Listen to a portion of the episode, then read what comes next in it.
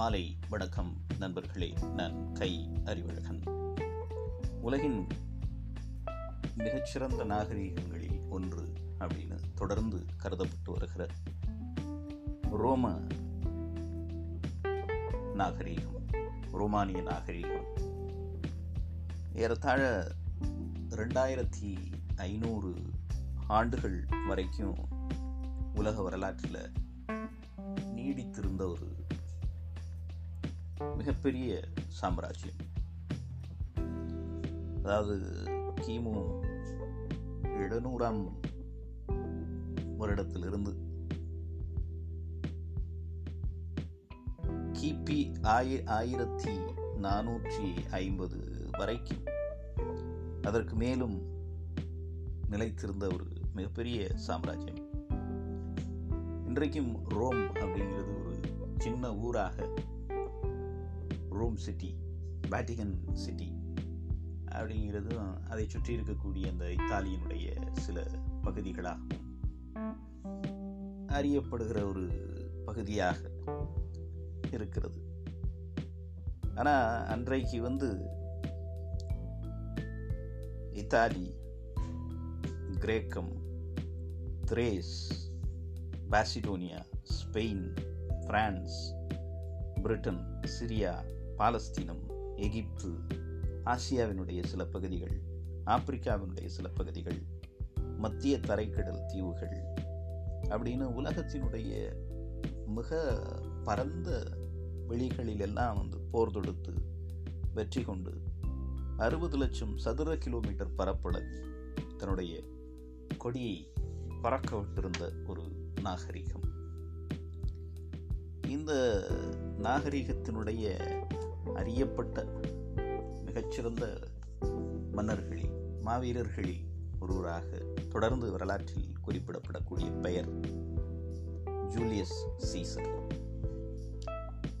Julius சீசரனுடைய வாழ்க்கை வரலாறு அப்படிங்கிறது ஒரு எளிய குடும்பத்திலிருந்து அதாவது பெரிய அரசு குடும்பத்திலிருந்து வந்தவர் அல்ல ஜூலியஸ் சீசர். ஜூசி ஜூலியஸ் சீசருடைய குடும்பம் அவர் அவருடைய தந்தையார் வந்து ஒரு அரசு பணியில் ஒரு நிதி அலுவலராக ரோம பேரரசனுடைய நிதி அலுவலராக பணியாற்றி கொண்டிருந்தவர். அவருடைய தாயாருடைய குடும்பம் வந்து செனட் அளவில் புகழ்பெற்ற குடும்பமாக சில செனட்டர்கள் இருந்திருக்கிறார்கள். அதனால் அரசு செல்வாக்கு பெற்ற குடும்பமாக அவருடைய தாயாருடைய குடும்பம் இருந்தது. ஆனால் இவங்களுடைய ஒரு திருமணத்திற்கு பிறகு வந்து கணவர் வீட்டுக்கு வந்த பிறகு அந்த அந்த இன்ஃப்ளூயன்சஸ் அந்த ஒரு பெரிய தாக்கமெல்லாம் கிடையாது. அதனால் ஒரு சாதாரண எளிய அரசு அலுவலருடைய மகனாகத்தான் ஜூலியஸ் சீசர் வளர்கிறார். ஆனால் அரசு அலுவலர் அப்படின்னாலே அந்த காலத்தில் ரோம பேரரசில் பெரிய மதிப்பும் மரியாதையும் இருந்திருக்கிறது. அந்த குழந்தைகள் வளர்க்கப்படுகிற விதம் வந்து வேறு விதமாக இருக்கிறது. அவங்க வந்து பள்ளிக்கூடத்துக்கு போய் பாடம் படிக்க வேண்டிய அவசியம் இல்லை. ஆசிரியர்கள் அதாவது அடிமை ஆசிரியர்கள் அடிமைகள் தொடர்ந்து வந்து ரோம பேரரசில் இருந்து வந்தவர்கள். ஒவ்வொரு பெரிய குடும்பங்களிலும் அரச குடும்பங்களிலும் செனட் அப்படின்னு சொல்லக்கூடிய குடும்பங்கள் அப்புறம் வந்து கவுன்சில் அப்படின்னு சொல்லக்கூடிய குடும்பங்கள்.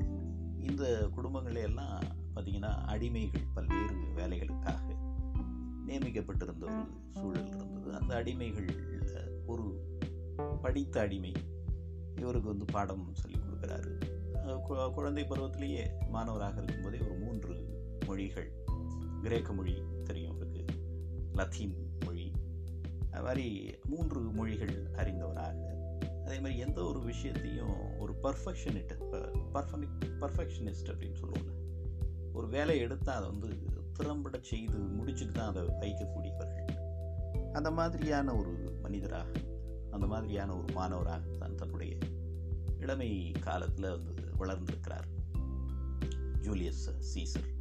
அதுக்கு பிறகு வெளியில் போய் படி படிப்பதற்காக ஒரு ஒரு தீவில் இருக்கக்கூடிய ஒரு கல்லூரிக்கோ அந்த மாதிரி ஒரு அமைப்பு ஸ்கூல் மாதிரியான ஒரு அமைப்பு அந்த காலத்தில் ரோம பேரரசில் இருந்திருக்கிறது. அதில் ஒரு தீவில் இருந்த ஒரு அந்த மாதிரியான பள்ளி ஒன்றுக்கு போய் படிக்கக்கூடிய ஒரு சூழல் வந்திருக்கிறது. ஒரு கப்பலில் சில பயணிகள் அதே மாதிரி சில அடிமைகள் உதவியாளர்கள் இந்த மாதிரி ஒரு ஒரு குரூப் ஆஃப் பீப்புள் அப்படி போகும்போது க- அந்த கடற்கொள்ளையர்கள் அந்த காலத்தில் இருந்த அந்த கடற்கொள்ளையர்கள் சிலர் வந்து அந்த கப்பலை கைப்பற்றுகிறார்கள். அந்த கப்பல் கைப்பற்றப்பட்ட உடனே அதில் இருக்கக்கூடிய முக்கியமான மனிதர் அப்படின்னா அதாவது வேல்யூபிள் பர்சன் அப்படின்னா அது வந்து ஜூலியஸ் சீசர் அதில் ஜூலியஸ் சீசரை பிடிச்சி வச்சுக்கிட்டு ஒன்றே வந்து நாங்கள் பிணை கைதியாக பிடிச்சிருக்கோம். எங்களுக்கு வந்து இருபது வெள்ளி காசுகள். அதாவது அதாவது வெள்ளி பொதி அப்படிங்கிற மாதிரி சொல்லுவார்கள். அது அது என்னங்கிறதுக்கு சரியாக எனக்கு நினைவில் அங்கே சொல்லக்கூடிய ஒரு ரோமானிய இதில் சொல்லக்கூடிய வெள்ளி மதிப்பு வெள்ளி பொதி மதிப்பு. அது மாதிரி ஒரு இருபது இது வேணும் அப்படின்னு ஒரு சொல்கிறார் அப்போது டாலண்ட் ஒரு டாலண்ட் அப்படின்னு சொல்லக்கூடியது. அதாவது முப்பத்தி ரெண்டு புள்ளி முப்பது கிலோ வெள்ளி சேர்ந்தது வந்து ஒரு டாலண்ட் இப்போ இருபது டாலண்ட் கொடுத்தாதான் நாங்கள் வந்து உன்னைய விடுதலை செய்வோம். அப்படின்னு தான் அந்த கடற்கொள்ளைக்காரர்கள் கேட்குறாங்க இப்போ வந்து ஒரு இளைஞனாக ஒரு கல்லூரியில் படிப்பதற்கு தகுதியான ஒரு இளைஞனாக இவர் இருக்கார். இப்போ இருபது டாலண்ட் கொடு கொடுத்தாதான் உங்கள் வீட்டோட தொடர்புகளில் இங்கேருந்து ஒரு அடிமை வந்து நாங்கள் படகுகள் மூலமாக அனுப்பி கொடுக்குறோம். எனக்கு இருபது டாலண்ட் கொடுக்கணும். இப்போ நீங்களோ நானோ இல்லை யாரோ ஒரு பொதுவான ஒரு மனிதனும் அந்த இடத்துல இருந்தால் என்ன செய்வோம் அப்படின்னா கொஞ்சம் நெகோஷியேட் பண்ணி பார்ப்போம். ஏன் கொஞ்சம் குறைச்சி கிடச்சி பா போட்டு கொடுங்க அப்படின்னு பார்ப்போம். அப்படி இல்லைன்னா அந்த இருபது டாலண்ட்டை வாங்கி கொடுக்குறது. ஆனால் அன்றைக்கு அந்த சூழலில் வந்து ஜூலியஸ் சீசர் ஒரு கேள்வியை இந்த கொள்ளைக்காரர் த- தலைவன்கிட்ட கேட்டிருக்காரு. என்னோட வேல்யூ வந்து இருபது டாலண்ட் அப்படின்னு உனக்கு யார் சொன்னது? இதை கேட்டோன்னே அவன் வந்து ஒரு திகைப்பில் இருக்கான். என்னோட வே- என்னோட மதிப்பு வந்து இருபது டேலண்ட் அப்படிங்கிறது ரொம்ப குறைவாக மதிப்பிட்டுருக்கேன். நீ நான் உனக்கு வந்து ஐம்பது டேலண்ட்டை தரேன் ஆனால் நீ எந்த தொந்தரவும் என்ன பண்ணக்கூடாது. நான் எப்போ எப்போவும் இந்த கப்பலில் எப்படி இருந்தனோ அதே மாதிரி தான் இருப்பேன். எனக்கு வேண்டியதை செஞ்சு கொடுக்க வேண்டியது உன்னோட பொறுப்பு. உனக்கு ஐம்பது டேலண்ட்டை வந்து எவ்வளவு விரைவில் கொடுக்க முடியுமோ அவ்வளோ விரைவில் நான் கொடுப்பேன் அப்படின்னு சொல்லிட்டு அங்கே இருக்கக்கூடியவர்களை அந்த உதவியாளர்கள் ஒருத்தரை இல்லை ஒரு கு- குழுவை திரும்ப ஊருக்கு போக சொல்கிறார் போயிட்டு அவங்களுக்கு சில குறிப்புகள் கொடுக்குறாரு. கொடுக்க இந்த மாதிரி ஆட்களை போய் சந்தித்து அவங்கள்ட்ட நான் கேட்டதாக நான் வந்து கடனாக கேட்டதாக சொல்லி இந்த பணத்தை வாங்கிட்டு வாங்க அப்படின்னு அனுப்பியிருக்காரு. அவங்களும் போய் அந்த ஒரு குறிப்பிட்ட நாளுக்குள்ளே போய் அவர் அவர் சொன்ன மனிதர்கள்ட்ட எல்லாம் போய் கேட்ட உடனே எந்த மறுப்பும் இல்லாமல் அவர்கள் கொடுத்துருக்கிறார் அதை வாங்கிட்டு வந்து அந்த கப்பலில் அந்த கடற்கொள்ளையன் கிட்ட கொடுத்து அதிலிருந்து விடுதலை அடைந்தார். ஆனால் இதுக்கு பிறகு தான் வந்து ஒரு பெரிய சுவாரஸ்யமான விஷயம் நடக்குது. அதை இவர் ஐம்பது டாலண்ட் வாங்கியிருக்கிறார். கடனாக வாங்கியிருக்கிறார். இந்த ஐம்பது டாலண்ட்டை வந்து அவர் எப்படி திருப்பி கொடுக்க போகிறார்? அப்படிங்கிற ஒரு மிக சுவாரஸ்யமான ஒரு கேள்வி. ஏன்னா அவருடைய குடும்பம் வந்து அவ்வளவு பெரிய செல்வ செழிப்பு மிகுந்த குடும்பம் இல்லை. அம்மாவோ அப்பாவோ இருபது டாலண்ட்டை இப்போ பிரட்டி கொடுக்க முடியாது அப்படிங்கிற காரணத்தினால தான் அம்மா அப்பாவுக்கு தகவல் கொடுக்காம நண்பர்கள் மூலமாக மூலமாக அவருக்கு தெரிந்த பெரிய மனிதர்கள் அவருக்கு அன்றைக்கு பழக்கமாக இருந்த ஆசிரியர்கள் இந்த மாதிரி ஆட்கள்கிட்ட அரசு அலுவலர்கள் இந்த மாதிரி மனிதர்கள்ட்ட தான் அவர் அனுப்பியிருக்கிறார். அப்போது இந்த கேள்வி இந்த ஐம்பது டாலண்ட் அப்படிங்கிறது நிறத்தாழ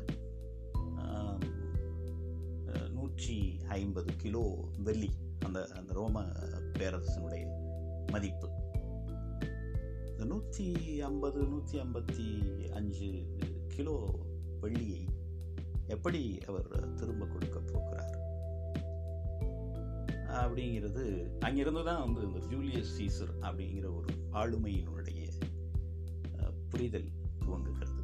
அங்கிருந்து தான் அந்த ஜூலியஸ் சீசருங்கிற ஒரு வரலாற்று குறிப்புகளில் தொடர்ந்து நிலைத்திருக்கக்கூடிய ஒரு மிகப்பெரிய போர் வீரன் ஒரு மிகப்பெரிய மன்னன் உருவாகிறான் அதை வந்து நம்ம நாளைய பதிவில் பார்ப்போம். நன்றி நண்பர்களே. மீண்டும் இன்னொரு பதிவில் நாளை உங்களை சந்திக்கிறேன். வணக்கம்.